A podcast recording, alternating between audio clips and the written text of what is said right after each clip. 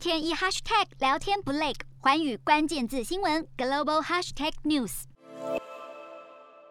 一九四二年，人类第一枚核子武器也为原子时代揭幕，美国也顺理成章成为全球第一个核子武器大国。而一九六八年签署的禁止核子扩散条约，除了美国之外，也承认俄罗斯、英国、法国跟中国等联合国安理会五大常任理事国，成为有权制造核武的国家。然而，俄罗斯军事预算已经引发美国媒体关切。二十八号，当局向相当于俄罗斯国会下议院。的国家院提交二零二二年到二零二四年预算草案，显示前两年编列国防经费大约一点四兆台币，二零二四年则增为一点五兆台币，其中用于升级跟维持俄军核武库，在国防预算占比更达百分之一点四。前两年大约为一百九十亿台币，二零二四年则增加大约两两百二十亿台币。另一方面，尽管印度、巴基斯坦与以色列未曾签署禁核扩散条约。却也开始发展核武。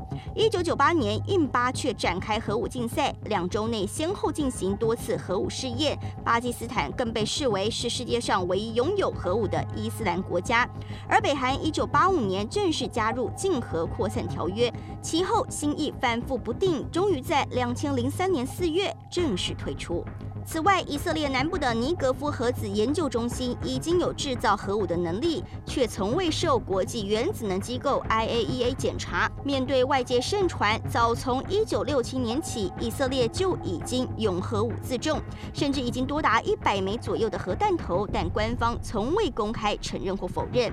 根据斯德哥尔摩国际和平研究所2021年鉴，美国拥有超过五千五百枚核弹头，俄罗斯更高达六千两百多枚，英国和法国各不到三百枚，中国则有三百五十枚。至于印度、巴基斯坦、以色列跟北韩，共拥有大约四百六十枚核弹头。也就是说，全球进入核武俱乐部的九个国家，今年初共拥有大约一万三千枚核弹头。然而，如果由弹药库总数跟部署于作战部队的数量来看，却是不减反增，其中更有两千枚处于高度作战警戒状态，也就是说，数分钟内就可以发射。日韩焦点全面掌握，东亚局势全球关注。我是主播刘以晴，全新节目《环宇看东亚》，锁定每周四晚间九点，《环宇新闻》MOD 五零一中加八五开破二二二，以及晚间十点，《环宇新闻》YouTube 频道播出。